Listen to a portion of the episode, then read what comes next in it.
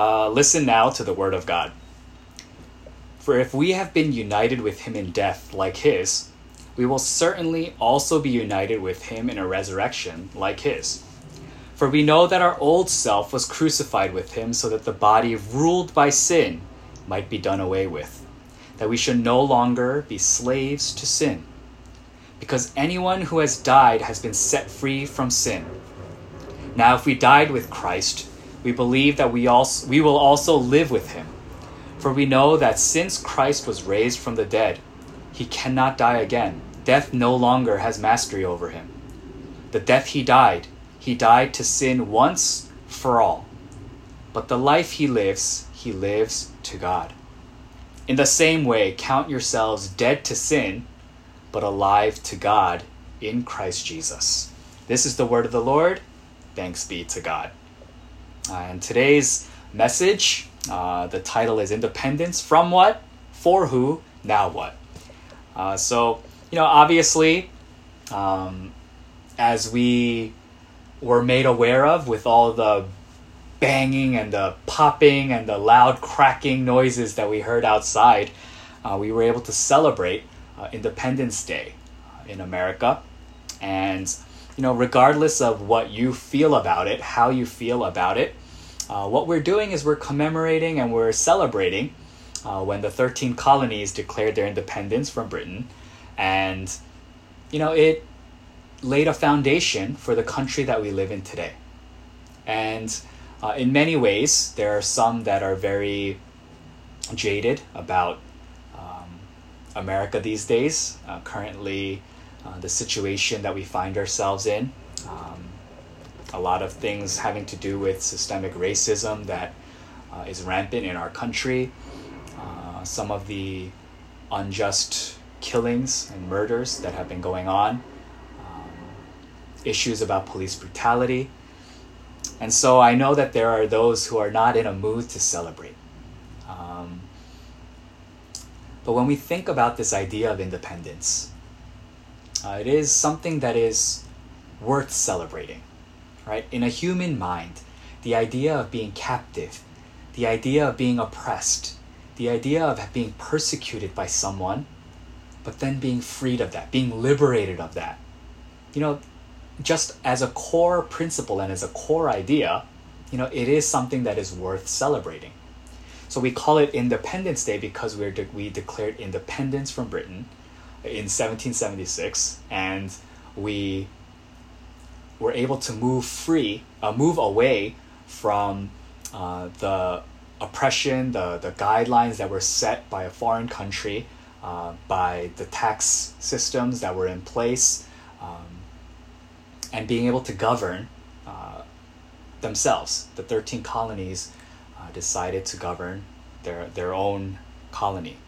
And certainly that is something that we look to as the formation of our country. Uh, it was the birth of America, or a free country. And so uh, despite our feelings towards America, despite the things that we may have opinion-wise about our president or about the government or about the systems that are in place in our country, uh, we can at least look back to those times and uh, be able to celebrate the idea of people who were oppressed being liberated. Uh, and the idea of freedom, the idea of independence is one that is, you know, very fiercely American, right? Whether it's misguided or not, uh, this idea of freedom and independence is one that Americans hold on to very dearly. It is something that Americans cherish. And so, you know, in some ways, you know, my personal opinion being shared, it gets a little bit distorted sometimes, right? Where, you know, the issue of public safety and the issue of keeping others safe and the issues of wearing a mask becomes an idea of, you know, my freedom, or, you know, this is a free country and blah, blah, blah. You know, that's where I think it starts to get distorted. I don't agree with that that sentiment, uh, but it is an idea that is a core value for America, for Americans, this idea of freedom, this idea of independence. And certainly as Christians, we can relate to this idea of freedom, to this idea of independence, that we were once held captive, that we were once oppressed, that we were once persecuted, that we were in chains, this idea of bondage. Why? Simply, uh, it's part of what we did in Bible study on Friday. So for those of you who joined, thank you for joining the Friday Bible study for Romans six, uh, for Romans six and seven.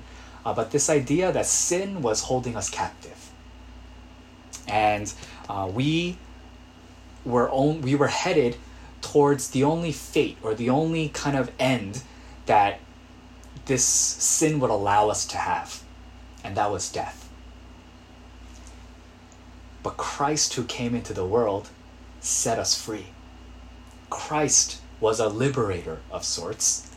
And he comes into this world, he dies on the cross, he sheds his own blood, and he frees us from the captivity that was sin. And he allows us to live free lives, a new life. The old self, what Paul is describing in Romans chapter six, is that the old self is dead, that our old self was crucified. The old self that was captive to sin is now dead. And we get a chance at new life. And he, he uh, says that Christ died, but he rose again, that he resurrected, and the life that he lived, he lived to God. He lived for God. And he says, now that you share in that, you share in Christ's death and his resurrection, you're free of that sin. You're liberated. Now we are to live for God, or live our lives to God. And in some so many ways, you know, independence, uh, it can be seen in many different angles, from the many different angles. It can be seen as a very positive thing, right? Parents look at their children and they feel very proud of them when they're able to start doing things on their own.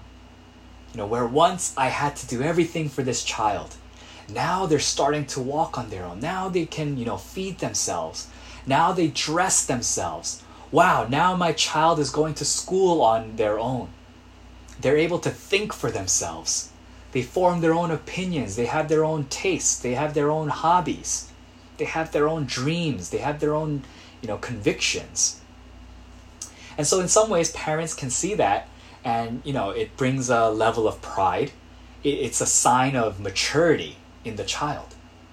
And so, you know, obviously, if we were growing older and older and older, but people were still relying on, you know, their parents, you know, give me milk, you know, tie my shoes, you know, pay my rent. You know, like at some point, that's not okay. The dependence on someone is at some point is not okay. So independence can be seen from different angles. You can see it as, wow, this is a really good thing. As my child is growing up, you know, they're starting to think for themselves. They have their own opinions. They have their own beliefs. And you want to support that. You want to encourage that. But, you know, isn't it also true that independence can also bring a little bit of sadness? You know, like when, you know, children are young and they need to rely on you. And they go like, Dad, Mom, can you help me with this? Dad, Mom, I need help. I need you. And then at some point, you know, they're kind of like, they don't ask anymore. They don't need you to give them a ride anywhere. They don't need you to, to make food for them anymore. And at some point, you know, even with that independence that we can see as a good thing, that independence, it's kind of separates people. It kind of, you know, cuts off some of the bonds that we had in the past. And in some ways, that can be seen as a very sad time, a very sad thing. You know, I thought I was being independent when I went to college. You know, I was like, you know, I'm not going to live here anymore. I don't have to listen to my parents. I can set my own hours. I can take what classes I want. I'm going to do whatever I want when I go to college. And, you know, I kind of did. I went to college and I lived how I wanted. I took the classes that I wanted to take. Uh, but, you know, this idea of independence, it's a funny one, because we're not truly, ever really, fully, completely independent. And the, the thing that I thought about this week as I was preparing the sermon was I went to college and I was like, yeah, I'm independent. I'm an adult. I'm eighteen years old. You know, I'm ready to face this world. I'm an independent man. You know, like I, I thought like that. Right up until the first time that I had to do my own laundry. I I have done laundry, like, you know, just as a token thing in the past. But, you know, now I was standing in a Binghamton resident residence a residential hall faced with a washing machine and a drying machine. And the washing machine is not the one that I'm used to in my home. I looked at it, I said, what is this? What does this mean? What do these knobs do? And I was like, oh my God. I was like, yeah, all right, independent man, independent man. How, uh, how much of the detergent am I supposed to, where do I put it in? You know, what am I supposed to do? And what do you think I did? I sheepishly pulled my, pulled my phone out. I called my mom. The independent man, you know, this eighteen-year-old adult. Yeah, independent. Face the world. I can face whatever comes my way. I pulled out the phone and I called my mom. I said, Mom, how do I do laundry? Take me step by step. I'm going to read to you all the things that my laundry, the, the washing machine says. Can you tell me what settings I need to do? Can you tell me if I could put this with that? Can you can I put my socks with my, you know, t-shirts? Can I put this red shirt with this, you know, I had to ask all these questions. And at the end of the day, you know, like I, I ended up doing my laundry. Um, to be honest, I shrunk all my clothes that went into that first load. Uh, but, you know, I was very, I felt kind of pleased with myself. Uh, but I realized, you know, yeah, I'm off on my own and I have this idea of independence. But I know in the back of my mind that there's always someone that I can rely on. There's always someone I can call. There's always someone there uh, to catch me if I fall, if I falter, if I'm unsure. And uh, though we want to be independent, if we uh, have that mindset of wanting to do things just on our own, just our own way, then in a sense we become very far, very distant from the relationships that we had in the past. And one of the things is, you know, if I don't know how to do something and then I just do it on my own, the scolding that I get after is always like, why didn't you ask me? I know how to do that. You know, like, why why didn't you just call me? Why did, why did you do that and mess it up? Right? But there's still that part of us in the human nature that wants to figure things out on our own. But what we need to know and what we should know is that there's always someone there for us. We have that Father. You see, the, the idea of independence and freedom is very closely linked to the story, uh, to the parable that I preached about a few weeks ago, in which the, the prodigal son, the younger son in a family, decides, I want my way. I want my life. I want my inheritance, and I want to be away from the Father. Yeah, that's independence. But he realized, this isn't perfect. This isn't what I expected. This isn't the life that I thought it would be. You know, that's the truth about our relationship with God as well. You know, sometimes it's hard to follow God's words. Sometimes it's not easy to be a Christian. You want to just do what you want to do. You know, I've gone through so many periods of that. I still go through periods of that. There are times where I know what's right, but I just do what's wrong. Cause, just because I want to do something for me, something that I decide. I don't want to just follow someone's words. You know, I still have a little bit of that rebellious heart. And so I end up doing that.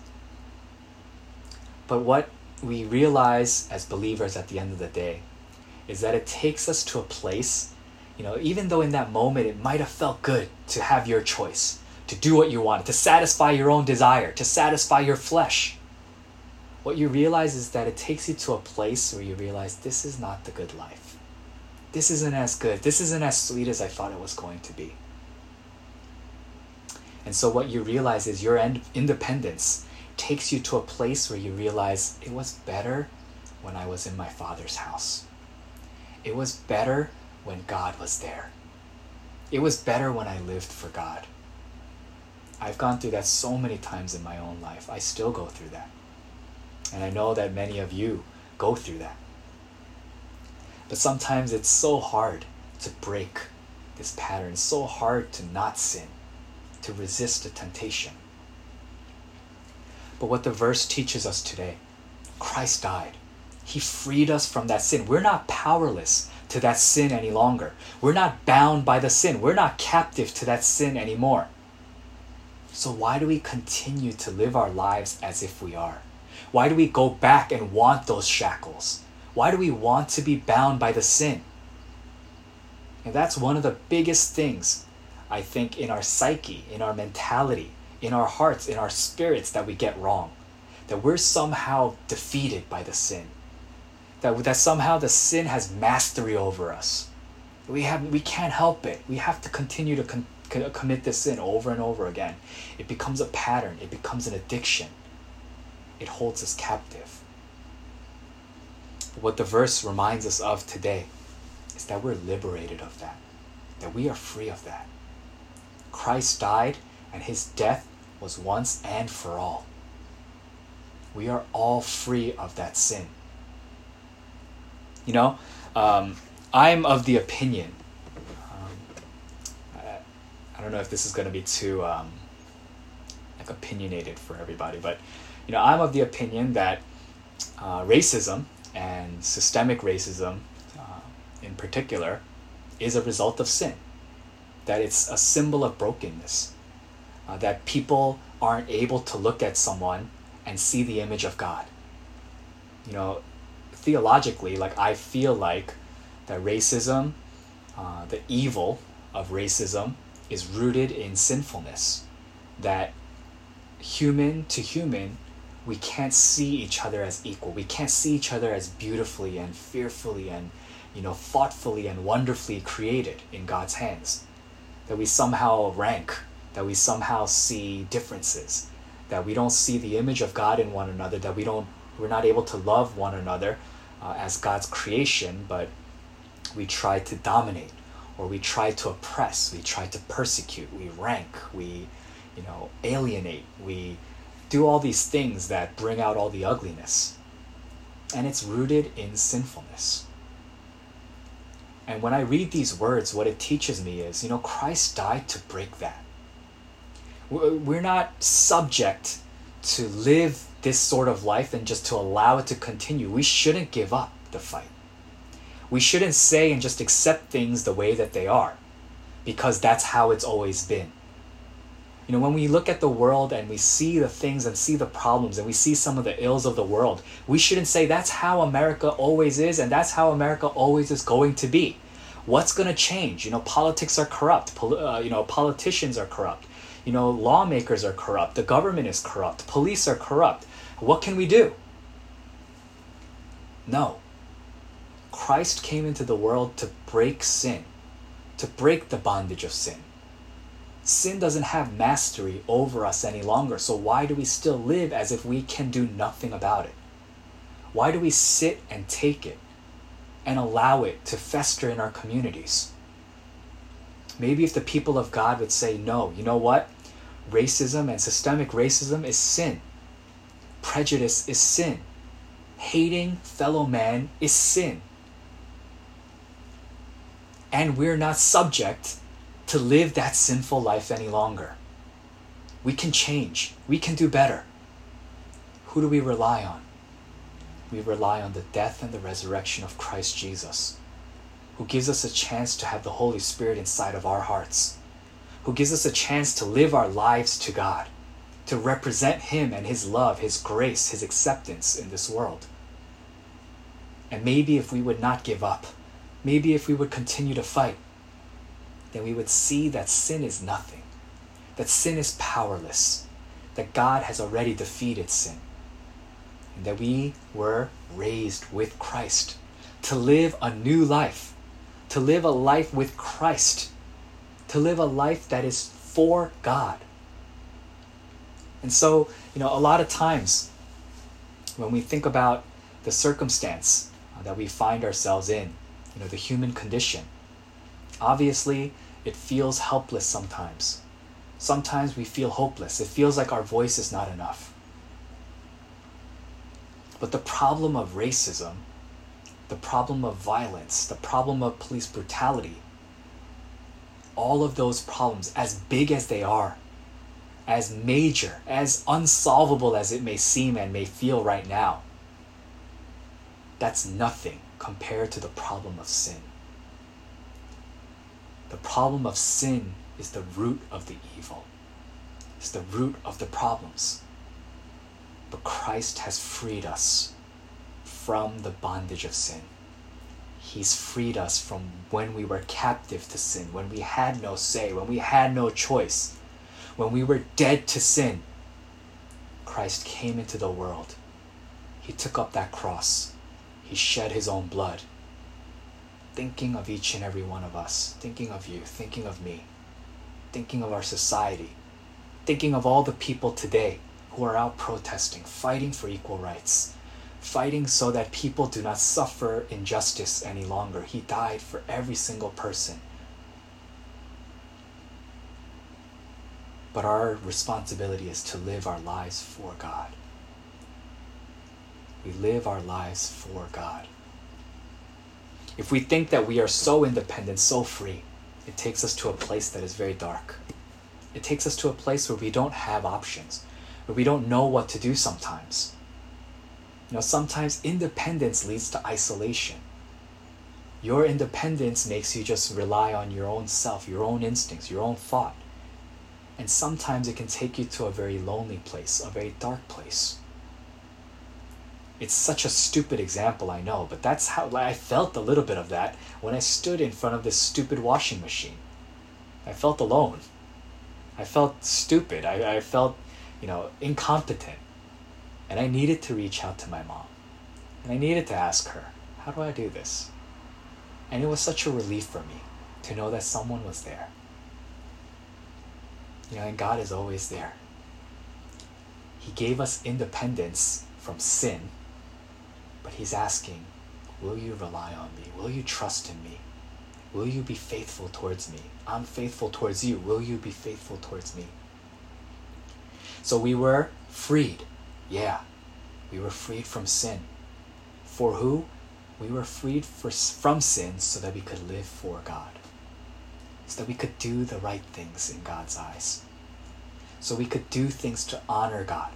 So that we could try to obey his words. So that we could try to follow the, the, the words that lead to righteousness. It's not just doing what you want to do. It's not just living how you want to live. But trusting God's word is going to lead you to a better place.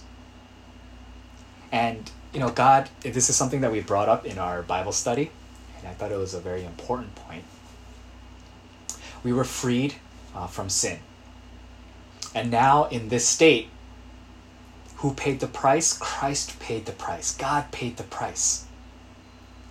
So in some models, in some understandings, and maybe in the cultural world that they lived in in the biblical times, that act means that you owe your life, that you have a debt to the person that paid the price. And so the way that that kind of played out in their society, in their culture, was that you were indebted to them to the point where you were almost their slave. And so Paul uses this example.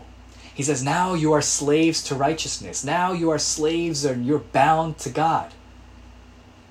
But he clarifies, because I don't think that's exactly the relationship that God intended. He didn't free us from, from sin so that we could be slaves to him. You know, it goes against a lot of what he teaches. It goes against a lot of his words. It, you can't teach that because it will contradict a lot of the theology that's pointed out all throughout the Bible. Because Christ liberated you from sin so that you could be a child of God, so that you could enter into his family. You're not a slave. You're a son. You're not a slave. You're a daughter. He's not your master. He's your father. You see, he frees us from the sin, he pays the price, And in their understanding, they would have said, okay, so now I'm a slave to God. I owe him everything. I have to do everything. He says, I have to live. And God says, no, you're not my slave. You're my son. You're my daughter. You see, and we're supposed to live our lives now as if we are aware of the fact that we are God's son, we are God's daughter, that we are part of God's family, that we represent the kingdom of God, that we, with our lives, with our words, with, with the opinions that we have, with the perspectives that we have in the, about uh, what's going on in our country, that we're supposed to represent God's heart. Am I proud of the country that I live in right now? It's hard for me to say that these days. There's so much that takes away from that pride, takes away from that joy. And there's so much hurt in this world. There's so much sadness. You know, I have a hard time celebrating when others are mourning, when others are crying. But the responsibility that I bear as a child of God, as a believer, as someone who believes that my old self is dead, it, would, it died with Christ, but is resurrected to a new life, a new life that is to be lived to God. What I understand about my responsibility is that I am supposed to represent God's heart, be God's light in this generation that seems so dark, that seems so divided. And if the church of God, if the people of God would stand up and start living as sons and daughters of God, as people of his kingdom, representing the heart of God, representing who God is to this world, then again, as I've said in the past, maybe we can be a model that the world looks to. Say, look at that unity. Look at that joy. Look at that acceptance. Look at that love. Look at that forgiveness that they share with one another. Look at the patience that they have for one another. Look at how gracious they are to each other, how compassionate they are within the church. Maybe if we represented that, maybe if we lived lives like that, we could be light for this world to follow. Maybe people would start seeing that and say, that's the better way. You know, aside from your own politics, aside from your, you know, what your ethnicity and what your nationality or whatever pride you have in, in your, in, you know, the other titles or the other categories that this world gives you or the world tries to place you inside, would you remind yourself that you are a child of God? Would you remind yourself that the old life is over, that the old body is dead, that the one that is held captive by sin is done, so you are to live differently? Why would you live as if sin is still your master? No, you have a way out. It is through Christ. You are living a different life. You are living for a different person. Now what? Represent God. Represent God's heart. You know, put your politics aside. Put your, you know, your race and ethnicity and your allegiances to the things of this world and the categories of this world aside. Your gender, sexual orientation. You put those things aside and you just say, I want to be faithful to who God is. I want to be, I want to faithfully represent God's heart to this generation.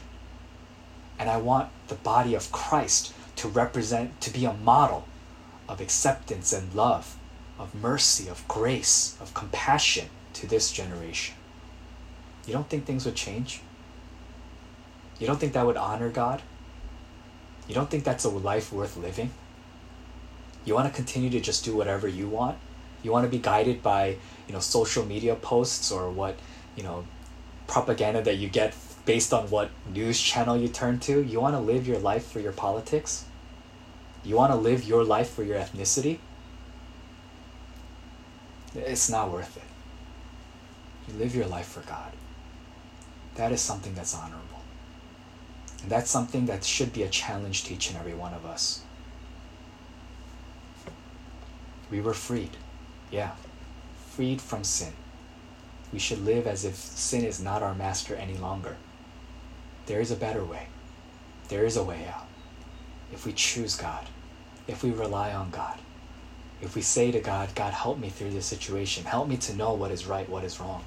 Help me to turn to your word to figure out where my stance should be on these things, not just based on my emotion, not just based on what my friends tell me, not just what I see on the majority of my social media posts.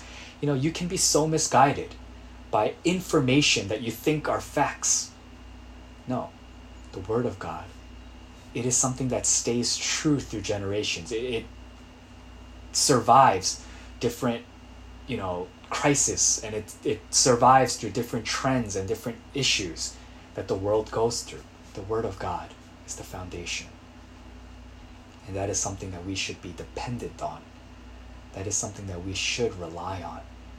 It's something that needs to be in our hearts. It's, what, it's something that I preached about in our Sunday school service today. Uh, in order to grow up, we have to crave that pure spiritual milk. We have to crave the words of God. We have to crave the teachings of Jesus Christ. That's what's going to help us to mature. That's what's going to help us to take steps towards building a better world, building a better country, building communities that are safe, building communities that are accepting. And the time is now for all of that. We can't wait anymore. We can't pretend that these problems don't exist. We can't pretend and act and close our eyes to the fact that sin is running rampant in this world. As people of God and as a generation, we need to make a stand. We need to start standing for what is right. We stand for what God speaks, what God says, God's words. And we stand to represent God's heart. And I hope uh, that you will join me in doing that, you know, whatever small way you can, whatever small thing you can. This is something that I can put my life behind. This is something that I can be passionate about. This is something that I can really, you know, fight for and work for. It's what I want to, to represent, you know, my name. And I, I hope that that's something that's true for each and every one of you as well. And that better be true for a church. And that better be true for a community of believers. We represent the body of Christ. May we have his heart. May we have his eyes. And may we do the things, you know, with the freedom that he's given to us to represent him well in this world. Let's take a moment of time in reflection.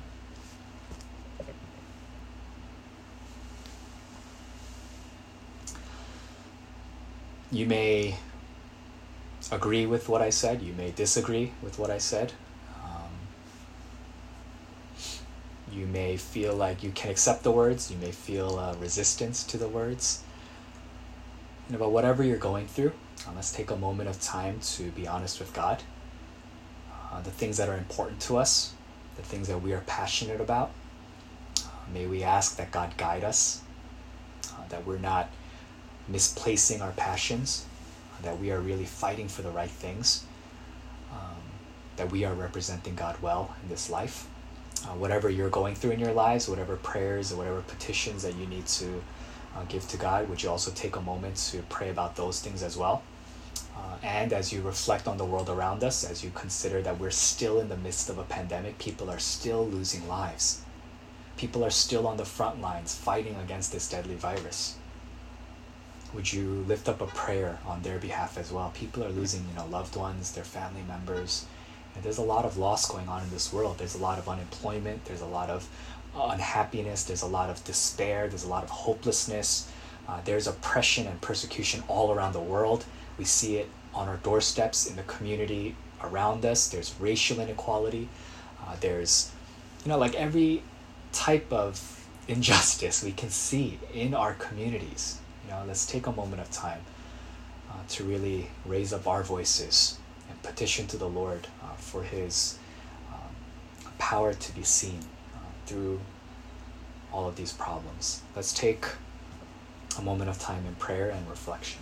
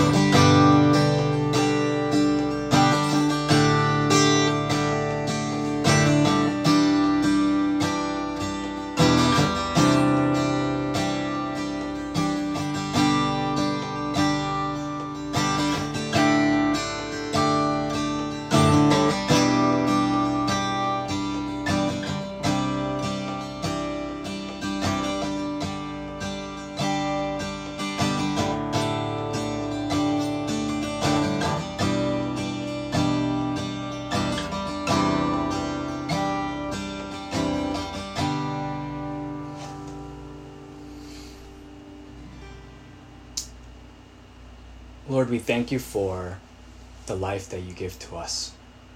We thank you that you sent your Son into this world to die for us on the cross, that he was resurrected again, and that we get to share in that resurrection, that we get to share in that new life. And with this independence that you've given to us, the freedom that you've given to us, may we use it to represent you well in this world, to bring forth your light in this darkness, to bring love, to bring healing, to bring unity into this world. Lord, we're faced with so many challenges. We're faced with so much darkness. There's so much hopelessness. And we confess that those things chip away at our hearts. It chips away at our joy. It leaves us feeling angry. It leaves us feeling bitter. It, it fills our hearts with resentment. But Lord, help us to choose a better way. Help us to rely on you, to trust that you are here, that you are working, to wait for your justice, to wait for you uh, to show your power through all of these things. Lord, uh, we want to be faithful people. We want to live by your word. It's hard because sometimes we don't even know what your word is. So Lord, give us a desire to crave your word, to need it, to be desperate for it, so that we're not left lost, that we're not just tossed back and forth uh, by the waves, that we are not just going with whatever the wind is blow, wherever the wind is blowing. But Lord, that we are rooted upon your word, so that we know who we are, so that we know what we stand for, that we know that our passions and our and our convictions are correct. Lord, we never, as your people, we never want to be standing on the side that is opposed to you. May we be committed to standing on your side, to being on your team. We trust in you, God. And though we are free, though you gave us independence from sin, we rely on you. We choose you. We choose to depend on you, God. We need you, God. And this world needs you. Our country needs you. Our leaders need you. Lord, would you show your wisdom? Would you show uh, your heart to this country and to this world? Uh, we thank you, God. Uh, we pray that you would be with all those who are on the front lines fighting against the virus. Uh, we pray that you would bring solace and that you would bring peace and comfort to all those who have loved, lo- lost loved ones. Uh, would you give strength uh, that is beyond um, the natural to those who are fighting against the virus, so that they might recover, so that they might fight it. Uh, Lord, we pray for those who are on the front lines fighting against racial inequality and police brutality and social injustice. Uh, Lord, that uh, you would allow us uh, to continue the fight, to continue the fight till we can see each other as equals, so that we can see each other as brothers and sisters in Christ. Lord, help us to get there, for we're not there yet. And we confess, even as people, even as believers, that we harbor some of those uh, thoughts and some of those feelings inside of our own hearts. May you purge that of us. May we be reminded that we are people saved by grace, and that your death was for all, that you count all the people as your children. And so help us to see everybody as our brothers and our sisters. We thank you, God. Uh, we trust in you, and all this in Jesus Christ's name we pray. Amen.